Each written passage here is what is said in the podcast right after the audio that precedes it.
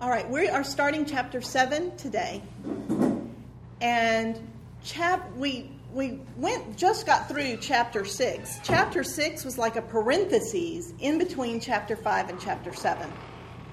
So he went kind of off on a tangent in chapter 6. So to figure out what he's talking about in chapter 7, you really have to back up just a little bit to Hebrews chapter 5 and I'm just going to summarize it for you because up to this point the writer of Hebrews has been emphasizing how great the promises of God are and how huge our blessings are going to be if we hold on to the end, right?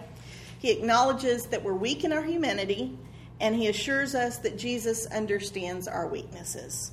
In fact, he says Jesus is constantly present before God, interceding for us. That means praying for us, praying for God to have mercy on us, um, praying for grace in our time of need. And that function, that praying for us, is his job as our high priest. That's what he does as high priest. And in the beginning of chapter 5, the writer points out that our high priests have always been selected from men like us so they could understand our weaknesses and deal with us gently. Now, he's talking about the priests under the Jewish law, right? He's talking about the Aaronic line or the, the, Levi- the Levites, the Levitical line. And he also pointed out that the office of high priest was not an office that you could just go out and grab for yourself. It had to be ordained by God. You had to be the one that God picked, not the other way around. Jesus, he says, fulfills both those requirements. He was fully human. He suffered just like we suffer. He was tempted just like we're tempted, although he did not sin. And he learned obedience just like we learn obedience as we're growing up.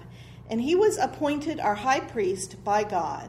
And God said he was to be a priest forever in the order of Melchizedek. And that's where chapter 5 ends and chapter 7 picks up. So look at the first couple verses of chapter 7. This Melchizedek was king of Salem and priest of God Most High. He met Abraham returning from the defeat of the kings and blessed him. And Abraham gave him a tenth of everything although there's some scholars who disagree with this, I agree with the general consensus, which seems to be that Melchizedek, when it says Melchizedek was king of Salem, that he was a real king over a real place. Okay? Some people don't don't believe that, but I think it means exactly what he says. He was a real king over a real place, and that where the kingdom he was over included the ancient city of Jerusalem. And there's several reasons why this makes sense. And the fact that he is a real king over a real place, I think, is important to understanding the identity of Melchizedek. So, the first thing we want to look at is the context of the story at the end of Genesis 14. Remember, Melchizedek was only mentioned in like two verses, and they were at the very end of Genesis 14. Melchizedek came out to meet Abram as Abram was returning from rescuing his nephew Lot. And Melchizedek brought bread and wine out as refreshment for Abram. So to me, that implies that Melchizedek didn't have to come far, right? Since he was bringing refreshments to a traveler. So you have to figure he lived someplace near there. Okay. Secondly, it says actually in the Genesis account that they met in the valley of Shaveh, which is called the King's Valley. And there is an, one other place in the Bible that refers to this valley, and it's in 2 Samuel 18 18. During his lifetime, Absalom had taken a pillar and erected it in the king's valley as a monument to himself, for he thought, I have no son to carry on the memory of my name. And he named the pillar after himself, and it is called Absalom's monument to this day. Well, if you don't remember, Absalom was King David's son, and he lived all his life in the palace in Jerusalem. So, presumably, I would think he would set this monument up somewhere where he could see it or go to it or pass by it as he went in and out of the city. Okay, I don't think he traveled 100 miles to set up his monument to himself. Okay, that didn't, doesn't fit with his personality, which was very self centered. Um, so then I think that gives, that verse lends support to the King's Valley being somewhere near Jerusalem. The next bit of geographic support, I think, would be the path that Abram would have taken. And if you have a map in your Bible, you can turn to that, any map of Palestine. I brought one for y'all to see. So if you can make heads or tails out of this, the, the little blue up there, that's the Sea of Galilee. Okay, you've got the Jordan River running down to this big blue mass, which is the Dead Sea, the Sea of Salt. And Jerusalem is right here. You know, all roads are leading into Jerusalem here. Now, the Genesis account said that Abram chased Lot's kidnapper, King Chedorlaomer, all the way up to Damascus. Look how far he went. He chased him all the way up here. Damascus is uh, way up there in the corner. That's how far he went. Okay. Now, it says that Melchizedek came out and met Abram at Hebron, okay, which is here. That's 20 miles from Jerusalem. It says he met, I'm sorry, Abram lived at Hebron. It, he didn't meet him at Hebron. Abram lived at Hebron. So obviously, Abram hadn't gotten home yet, right? If Melchizedek came out to bring him refreshment on his way home. So Abram was coming from Damascus, way up there. He traveled all the way down here, and somewhere in here, around in the Jerusalem area would presumably be the King's Valley where they met. And not only did Melchizedek meet him, but the king of Sodom met him. Remember the king that Sodom was where Lot lived. And Sodom had been down here. Okay? So it's at the very bottom of the Dead Sea. So the king of Sodom would have been traveling north, Abram traveling south, and they all three met. And, Mel- and I believe that's very strong evidence that they met in the vicinity of Jerusalem, which was only about 20 miles from Hebron. So you can see the, the relative scale. That's about 20 miles.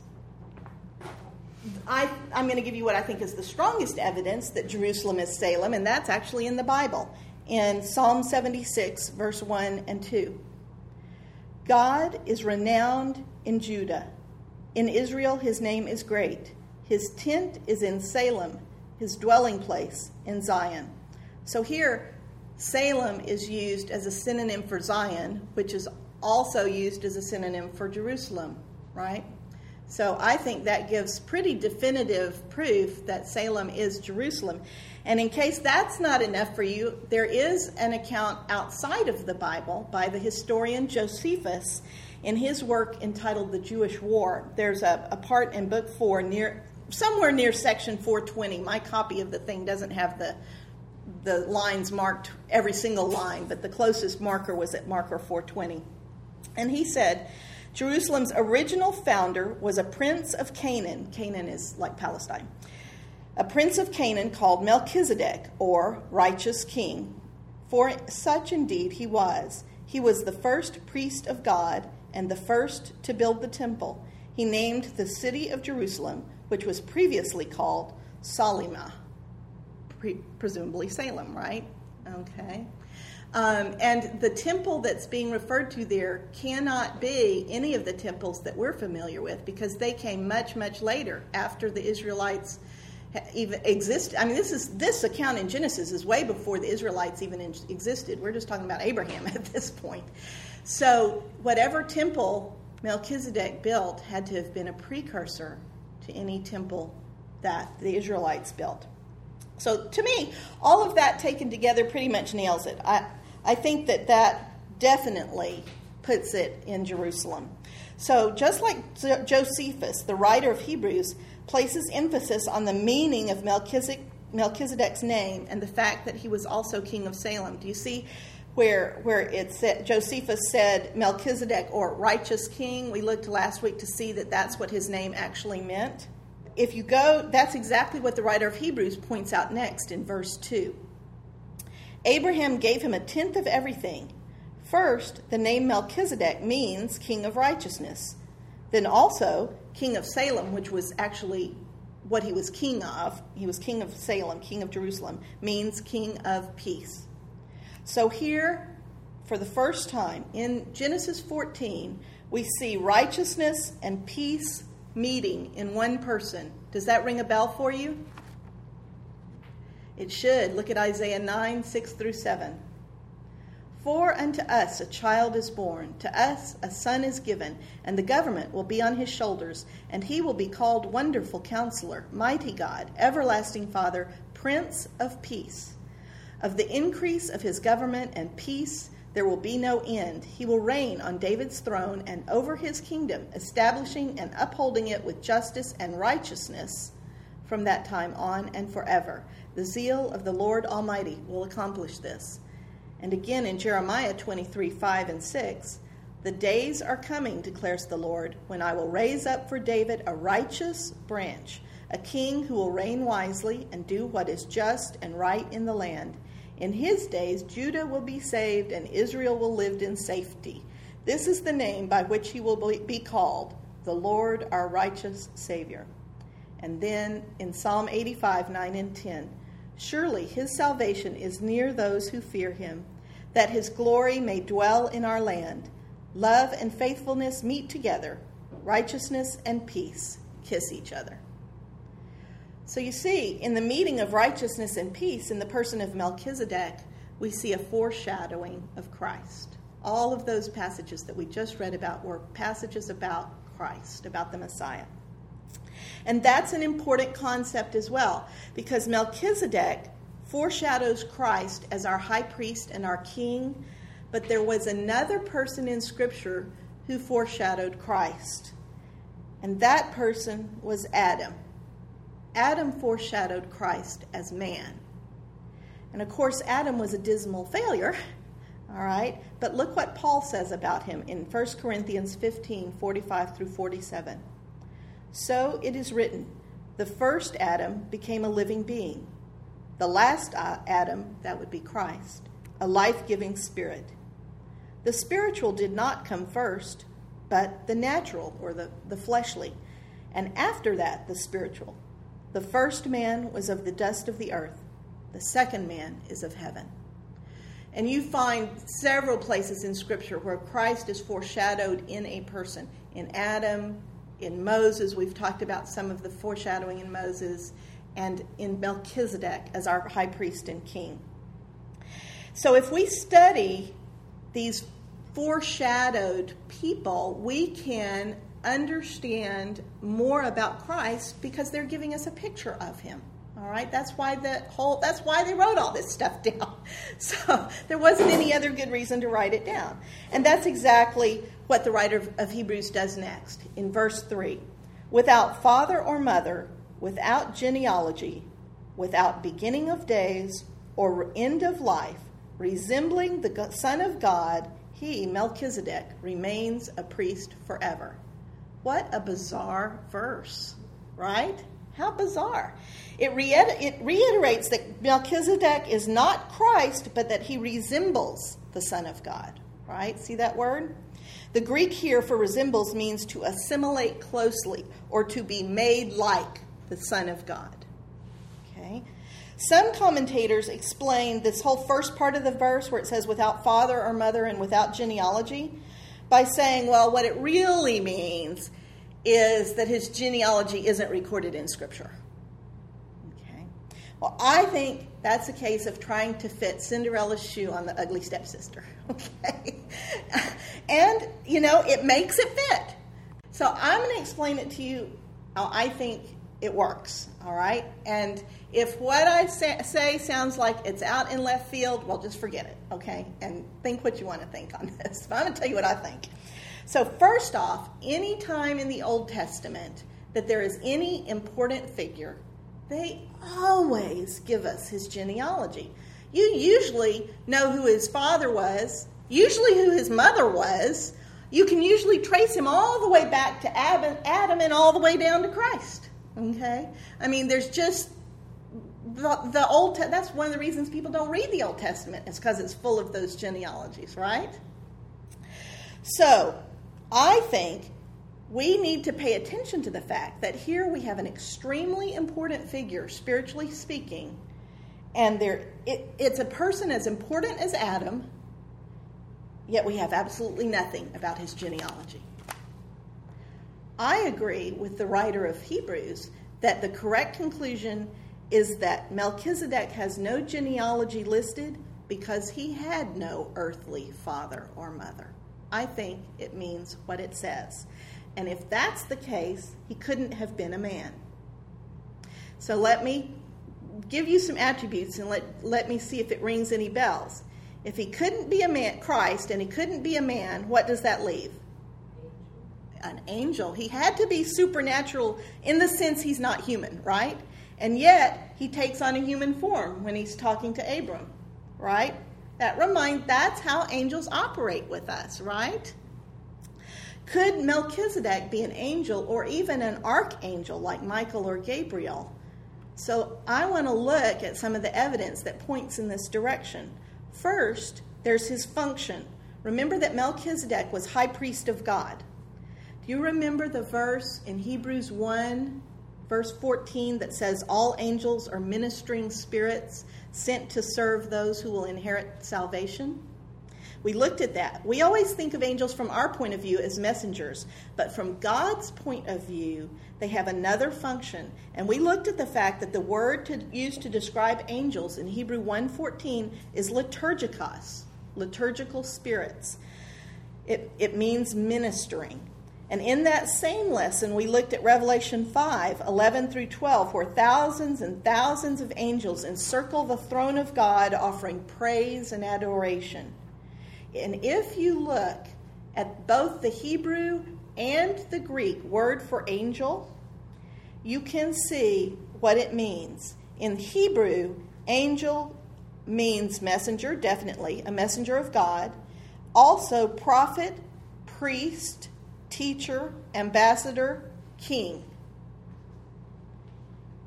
That's all part of what the word angel means. In Greek, angel means messenger, but by implication, a pastor. Okay. So, functionally, Melchizedek's role is consistent with the angelic role of ministering to God and to man. He, he is performing the kind of function that angels perform. What about the idea that Melchizedek had no beginning of days or end of life? Aren't angels created beings? Yes, they are. But look what the Bible says about when they were created. First, we have to back up and remember some of the other titles for angels, okay? Because you know how Christ called himself Son of Man. People have other titles, and we need to look at, at what angels were called because they do, as a group, have other titles. And they're often referred to in the Bible as the host of heaven. I didn't even list any references for that because we went over that in detail in Revelation, but you call, see them called the hosts of heaven all the time. All right? Also, remember that among the angels are some very special, high ranking angels that we call archangels, right? And in the Bible, those special angels are typically called princes. That's a reference for that would be in Daniel 12 1 where the archangel Michael is referred to as the Prince of Israel. In the context of the angels being part of the host of heaven, they are also sometimes called morning stars. Jesus calls himself the bright morning star in Revelation 22:16. Let's look at that. I, Jesus, have sent my angel to testify to you about these things for the churches. I am the root and descendant of David, the bright morning star. And both Jesus in Revelation 2:28 and Peter in 2 Peter 1:19 say that in the last day Jesus will give us the morning star, which is himself. Okay? But the Bible makes it clear there are other morning stars. In Isaiah 14, the king of Babylon is called a morning star. Look at Isaiah 14, 12 through 14. How you have fallen from heaven, O morning star, son of the dawn.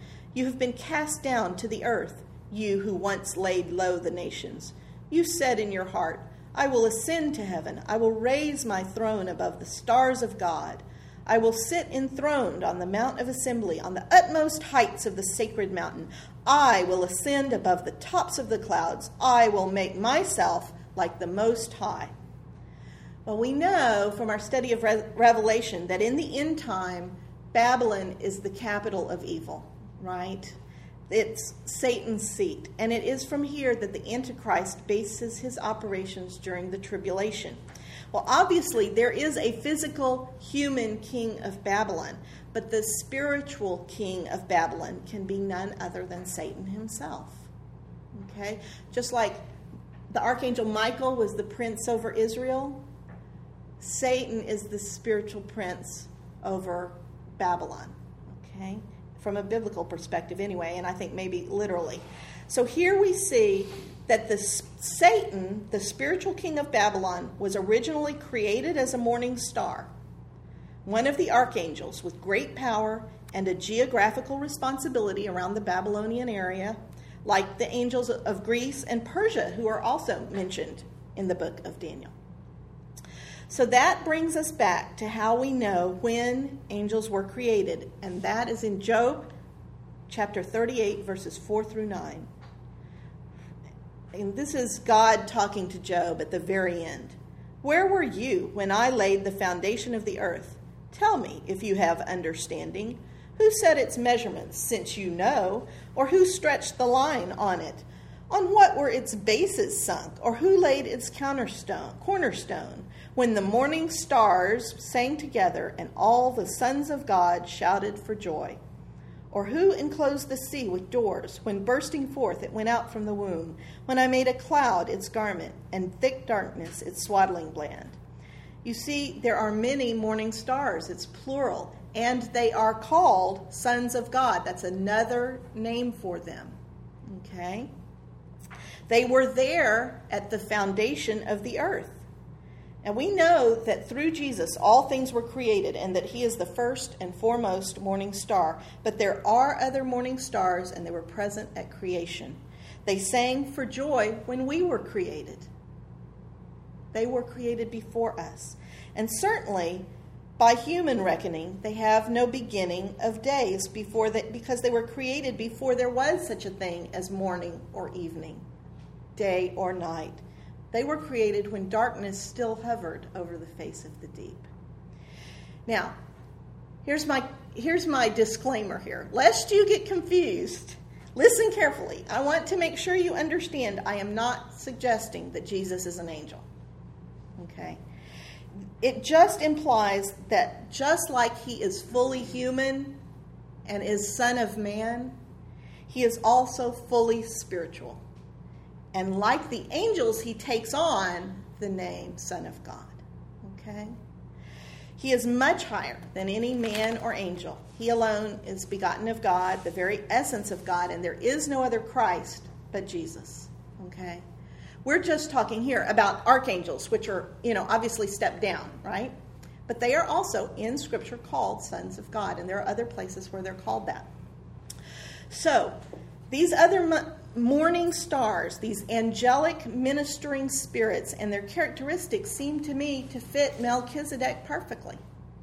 He is a priest, he is also a minister, right? He's a king with a geographic responsibility around Jerusalem. It makes sense to me that the greatest of the archangels would be given response, spiritual responsibility for the city of Jerusalem. Okay? It makes sense to me that he would be a ministering spirit, a priest continually. And it makes sense then, when you think of it like this, that he would be a forerunner of Christ, our priest and king, just like Adam was a forerunner of Christ as man. So it seems to me no stretch at all to understand that Christ would be priest and king in the order of Melchizedek, but far, far exceeding him. Christ if you look at it, Christ is the fulfillment of the blessing that was intended for us in Melchizedek. Just as Christ is the fulfillment of the blessing that was intended for us in Adam. Okay. I don't think we have to be afraid at all of the statement that Melchizedek had no mother or father or beginning or ending of days. I think that's perfectly reasonable. I think it has a scriptural basis and it ties in perfectly with God's pattern of giving us very clear foreshadowing of Christ throughout the entire Old Testament. So, if you're uncomfortable with that analysis and interpretation, that's okay. Lots of people, lots of people believe Melchizedek was a vision of Christ himself. Okay? A Christophany. I think the writer of Hebrews says he resembled Christ, not that he was Christ. But a lot of people see it, Melchizedek, as Christ himself. A lot of people take the beginning and ending of days things as not being literal, but referring to just not having a genealogy recorded in Scripture. A lot of people agree with me that he was an angel. There's no reason to get hung up about any of it because, in the end, the important thing is that we look at Melchizedek and understand more about Christ, whether or not we ever nail down what type of being Melchizedek is. So, the writer of Hebrews goes on to point out that we can tell that Melchizedek is greater and more important than Abram, Abraham, who was the patriarch of Israel, God's chosen people. Look at verse 4 in Hebrews. Now observe how great this man was to whom Abraham the patriarch gave a tenth of his choicest spoils. Now, that was long before the law. It was long before Abram gave Melchizedek a tenth of his spoils, way before there ever was a law that required a tithe. So, think about where that came from. The concept of giving a tenth of the best of your income to God was a concept that existed all the way back to the time of Abraham. Jacob, Abraham's grandson, uh, also way before the law, also gave God a tithe of a tenth of all he had. That's in Genesis 28 22. And this stone, which I have set up as a pillar, will be God's house. And of all that thou dost give me, I will surely give a tenth to thee. Way before the law. That was more than 500 years before the giving of the law and the establishment of the Levitical priesthood. So think about this. If Jacob gave a tenth of everything he had to God, who did he give it to? There were no priests. I wonder if it was a priest in the order of Melchizedek. You know? Doesn't say. The Levitical priesthood and system of tithes doesn't get established until the law is given, and we can see that in Numbers 18, 20, and 21. Then the Lord said to Aaron, You shall have no inheritance in their land, nor own any portion among them. I am your portion and your inheritance among the sons of Israel. And to the sons of Levi, behold, I have given all the tithe in Israel for an inheritance in return for their service which they perform, the service in the tent of meeting. And it goes on to say, I didn't put it all in here, but it goes on to say that out of the tithe that the 11 tribes give to the tribe of Levi, the tribe of Levites will give a tithe to Aaron, the high priest. A tithe is called in Scripture a tithe of the tithe and it's an offering to the Lord given to the high priest. And in the detailed rules that are laid out in Leviticus 27, the tithe was set to be one tenth. And that one tenth was even carried over to the time of the kings. After they had finished wandering around and they had set up kings for themselves, in 2 Samuel 8:15, the Lord established that the people would owe their king one tenth of their produce, one tenth of their, from, of their produce from the land and from the livestock and even from their servants. And that was, of course, didn't happen when they were in captivity, but when they came out of captivity in the time of Nehemiah and set up temple worship again, it was reestablished then. And you can see that in Nehemiah 10. So for Abraham to give a tithe to Melchizedek means that as far as Abraham was concerned, Melchizedek was a high priest of God. And this is where the writer of Hebrews zings it to the Hebrews Christians. He's about to knock down a big, big pillar of Jewish tradition, starting in verse 4. Just think how great he was. He's talking about Melchizedek. Even the patriarch Abraham gave him a tenth of the plunder. Now, the law requires the descendants of Levi who become priests to collect a tenth from the people, that is, from their kindred, even though their kindred are descended from Abraham. This man, however, Melchizedek, did not trace his descent from Levi, yet he collected a tenth from Abraham and blessed him who had the promises. Ouch. Remember how sacrosanct the priesthood was to the Jews and how it had to be a Levite. Remember that? Well, Levi hadn't even been invented yet when this thing with Abraham and Melchizedek came along. Levi, Levi was a descendant of Abraham. Remember the story that we read of Korah, Dathan, and Abiram, and how they were out of the another tribe and they coveted the power of the tribe of Levites, and they ended up getting swallowed up by the earth. I mean, it was like a really big deal that only Levites could be priests. And there's even a story in the Second Chronicles about a king of Judah. And remember, Judah, this would have been one of the ancestors of Christ, one of one of the lineage of Christ, that kind of a, a person who tries to seize the priesthood in Second Chronicles 26, 16 through 19. Now, after King Uzziah became powerful, his pride led to his downfall. He was unfaithful to the Lord his God and entered the temple of the Lord to burn incense on the altar of incense.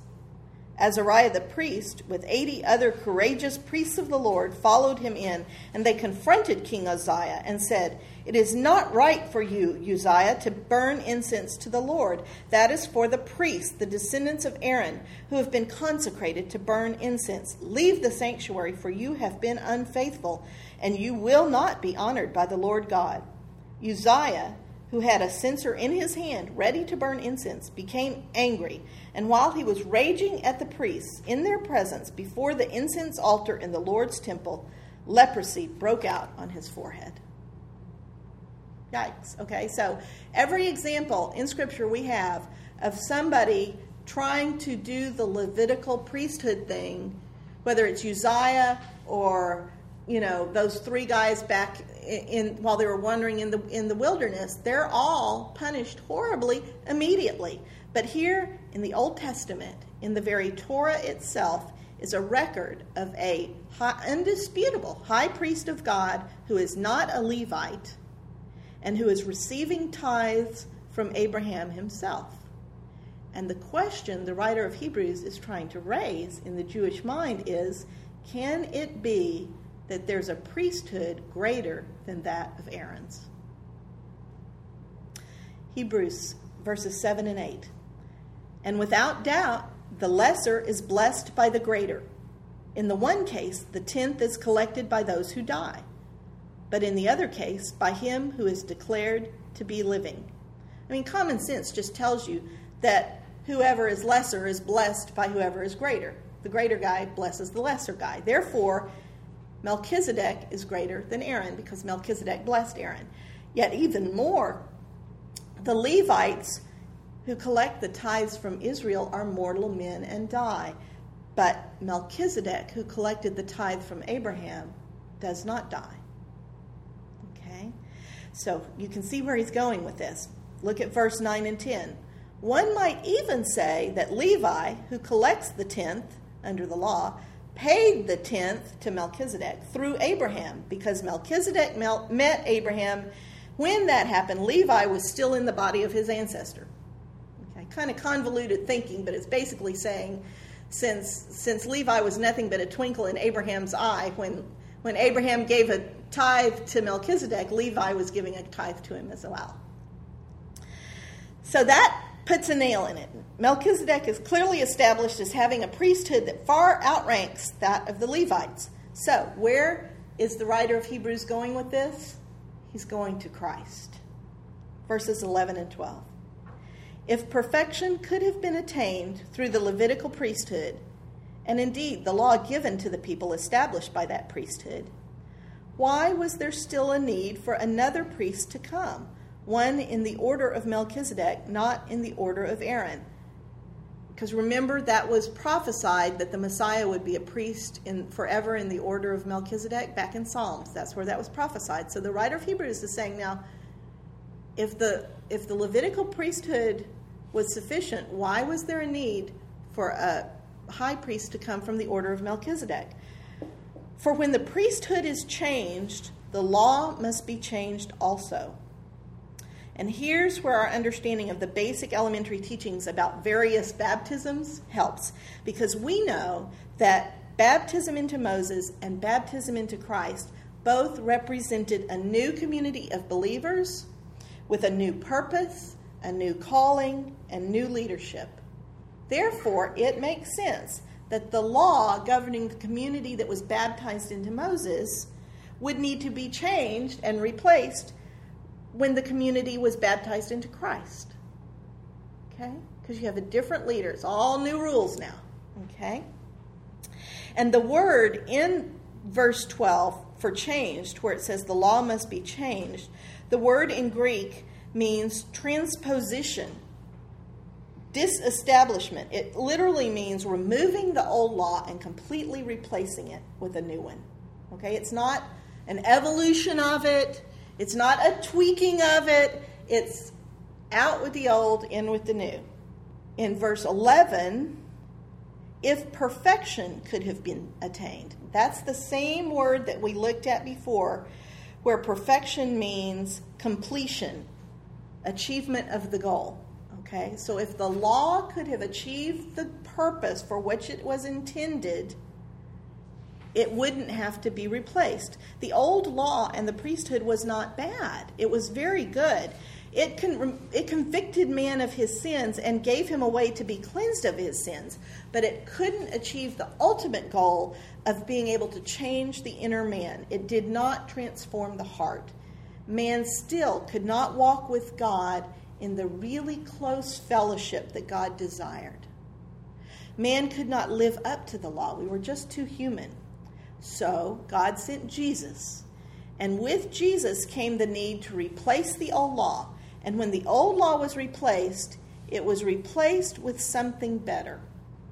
There was no longer any need for the Levitical priests. Instead, a new leader was established, a new priesthood. The priesthood of Christ is not a human priesthood in the order of Aaron. It's not a priesthood of men subject to death. It is a spiritual, eternal priesthood in the order of Melchizedek. And that's why it's okay that Jesus is our high priest, even though he didn't descend from Levi.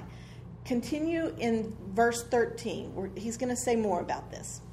He of whom these things are said, that would be Jesus, belonged to a different tribe than Levi, and no one from that tribe has ever served at the altar. For it is clear that our Lord descended from Judah and in regard to that tribe, Moses said nothing about priests. So here's the writer reminding the Hebrew Christians the Old Testament scripture clearly prophesied the Messiah would come from the tribe of Judah, not from the tribe of Levi. Okay? So he's pulling two completely different messianic prophecies from two places in the Old Testament and saying, Look, guys, did you ever notice that the Messiah is from the tribe of Judah and the Messiah is to be our priest in the order of Melchizedek? he's putting those together in a way they may not have thought about before. Uh, he goes on, let's look at verse 15. And what we have said is even more clear if another priest like Melchizedek appears, one who has become a priest not on the basis of a regulation as to his ancestry, but on the basis of the power of an indestructible life. For it is declared, You are a priest forever in the order of Melchizedek. What he's saying there is that we can be even more sure the old law has been replaced when we realize we've been given a Messiah who is a priest from an order that is older and more exalted than the order of Aaron. Our Messiah is a priest in the order of Melchizedek, and as such, he's a priest forever. He's a priest with the power of an indestructible life. Continue in verse 18. The former regulation is set aside because it was weak and useless for the law made nothing perfect, and a better hope is introduced by which we draw near to God. Now, I think modern day Christians fall into the same trap the Hebrew Christians were falling into. Let me ask you a question Does the old law apply to us?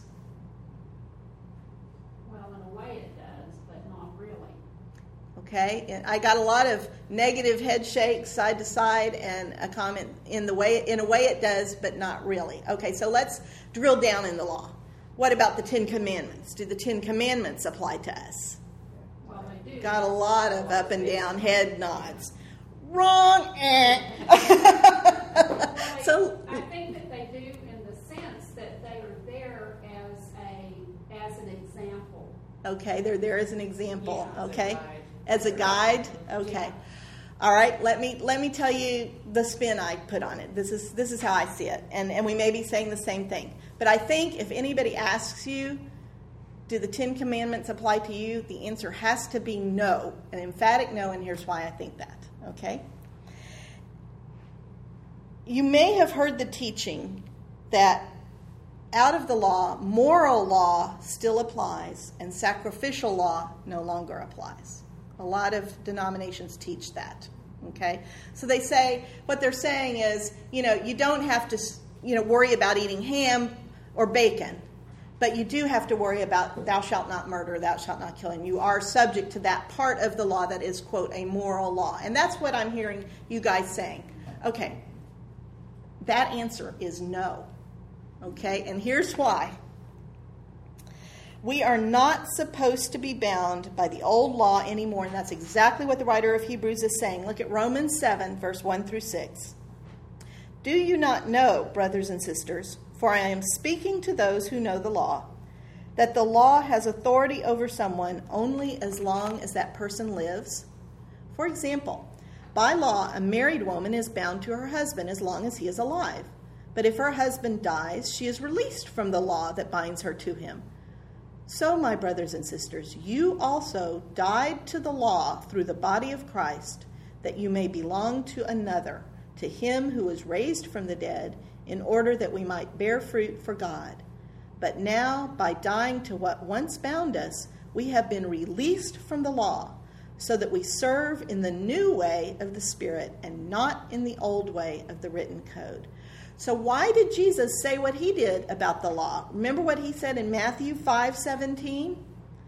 Jesus said, "Do not think that I came to abolish the law or the prophets. I did not come to abolish, but to fulfill. For truly I say to you, until heaven and earth pass away, not the smallest letter or stroke shall pass away from the law until all is accomplished." Seems contradictory, doesn't it? Look closely at what Jesus says he said the requirements of the law will not pass away until all is accomplished. Jesus came to do exactly what the law had been unable to do. You see, Jesus came to actually make us holy. Okay? The law showed us that we needed to be holy and gave us regulations for how to become holy, but we couldn't do it. And Jesus came to actually make us holy, to cleanse and change the inner man, to rescue us out of death and into life. And it was that was always the desire of God. That was the reason the law was given, but the law could not reach its goal. Jesus was the new way and the only way the goal could be accomplished. Did the goal change? No. God has always, always wanted to bless us and draw us close to Him in fellowship. Could the law do this? No. Therefore, Jesus had to change the method by which God's goal was accomplished. He had to take us out from under the law and put us into grace. Was the law bad? No. Did the goal of the law change? No. Did any of the prophecies in the Old Testament become invalid by the coming of Christ? No. But the path very definitely changed. Jesus said the law could be summed up in just a few words Matthew 22, 36 through 40. Teacher, which is the greatest commandment in the law? Jesus replied, Love the Lord your God with all your heart, and with all your soul, and with all your mind. This is the first and greatest commandment, and the second is like it love your neighbor as yourself. All the law and the prophets hang on these two commandments. The requirements of the law have not changed, have they? Under grace and under the leadership of Christ, we are certainly called to love the Lord our God with our entire being and to love our fellow man as well as we love ourselves. That is our calling as Christians. Paul puts it very well in Romans 8 2 through 4. For the law of the Spirit of life in Christ Jesus has set you free from the law of sin and of death. For what the law could not do, weak as it was through the flesh, God did, sending his own Son in the likeness of sinful flesh as an offering for sin. He condemned sin in the flesh in order that the requirement of the law might be fulfilled in us, who do not walk according to the flesh, but according to the Spirit. You see, through Jesus, the requirements of the law have already been completely fulfilled in us. We are no longer subject to any of the law, even the Ten Commandments. Instead, we are subject to the Holy Spirit. We are subject to a higher standard than the law. Yes, but I'm talking about Christians. I'm talking as a spirit filled believer. Are you subject to the Ten Commandments? No. You are subject to the Holy Spirit, which is a higher standard. Yeah, and I, I am only asking from the Christian perspective, okay? As a spirit filled believer. Not even a think I'm a Christian person who, you know, who really isn't, but, but from a point of someone who is led by the Spirit that's what we're talking about. Look at Matthew 5 20 through 22. This is what Jesus says Here is what I tell you you must be more godly than the Pharisees and the teachers of the law. If you are not, you will certainly not enter the kingdom of heaven. You have heard what was said to people who lived long ago. They were told, Do not commit murder. Anyone who murders will be judged for it. But here is what I tell you do not be angry with your brother. Anyone who is angry with his brother will be judged. Anyone who says, You fool, will be in danger of the fire of hell. How's that for a higher standard? So, why is our higher standard? I'm, why is our standard higher?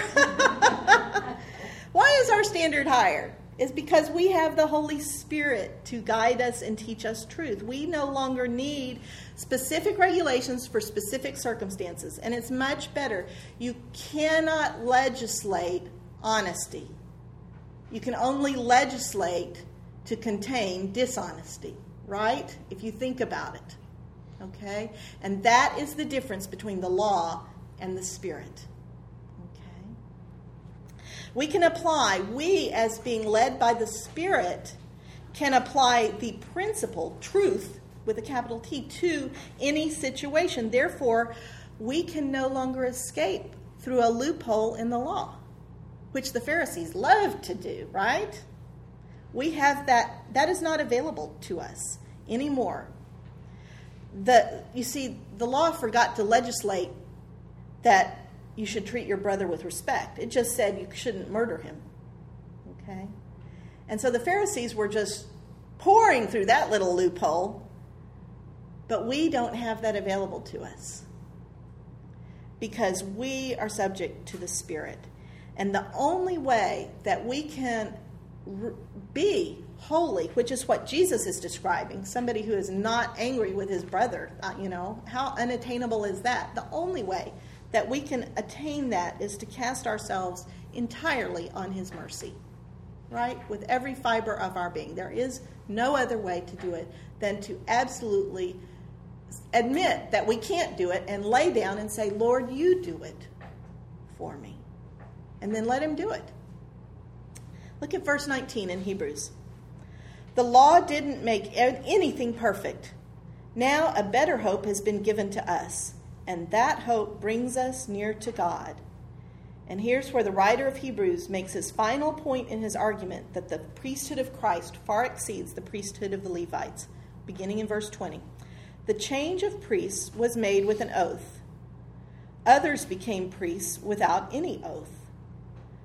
But Jesus became a priest with an oath. So basically, it's saying that as Levites lived and died and lived and died, they became priests without any special oath from God happening.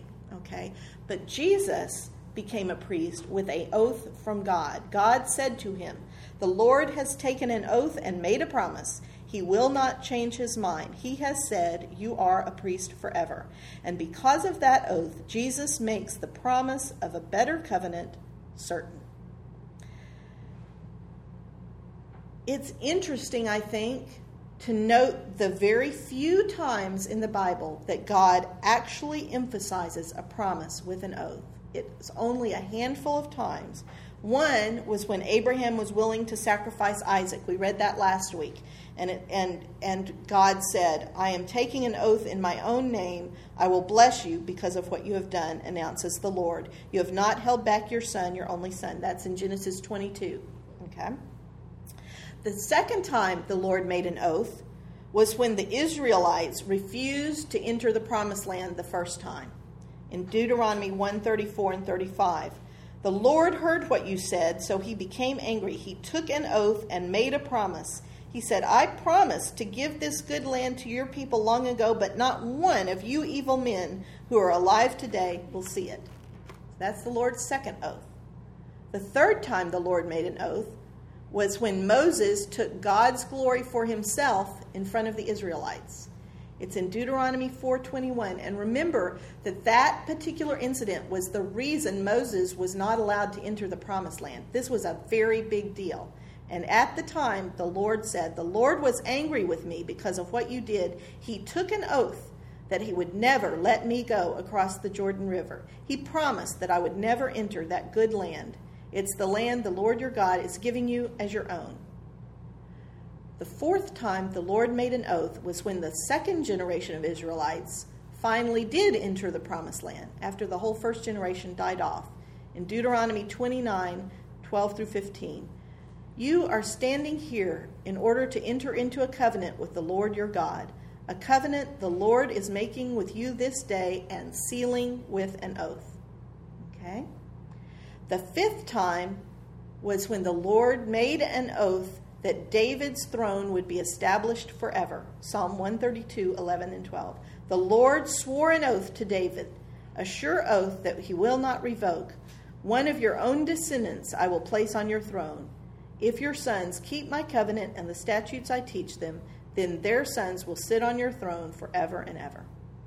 Five times. You know what the sixth time was? In Psalm 110, verse 4, when the Lord has taken an oath and made a promise, he will not change his mind. He has said, You, Messiah, are a priest forever, just like Melchizedek. Okay? That's, that's all the times that I know of. That's six, is that six? One, two, three, four, five, six oaths in the entire history of Israel, and all of them were huge, big deal occasions, right? Those were great big moments in their history. And one of those oaths was when the Lord made Christ a priest forever in the order of Melchizedek. No wonder the writer of Hebrews pointed out that incident as being extremely significant. It is a new oath, the very establishment of a new covenant, a new promise. And now the writer summarizes his points. We'll end the class by reading to the end of the chapter, starting in verse 23. Now there have been many of those priests since death prevented them from continuing in office, but because Jesus lives forever, he has a permanent priesthood. Therefore, he is able to save completely those who come to God through him, because he always lives to intercede for them. Such a high priest meets our need, one who is holy, blameless, pure, set apart from sinners, exalted above the heavens. Unlike other pride priests, he does not need to offer sacrifices day after day, first for his own sins and then for the sins of the people. He sacrificed for their sins once for all when he offered himself. For the law appoints as high priests men who are weak, but the oath, which came after the law, appointed the Son, who has been made perfect forever.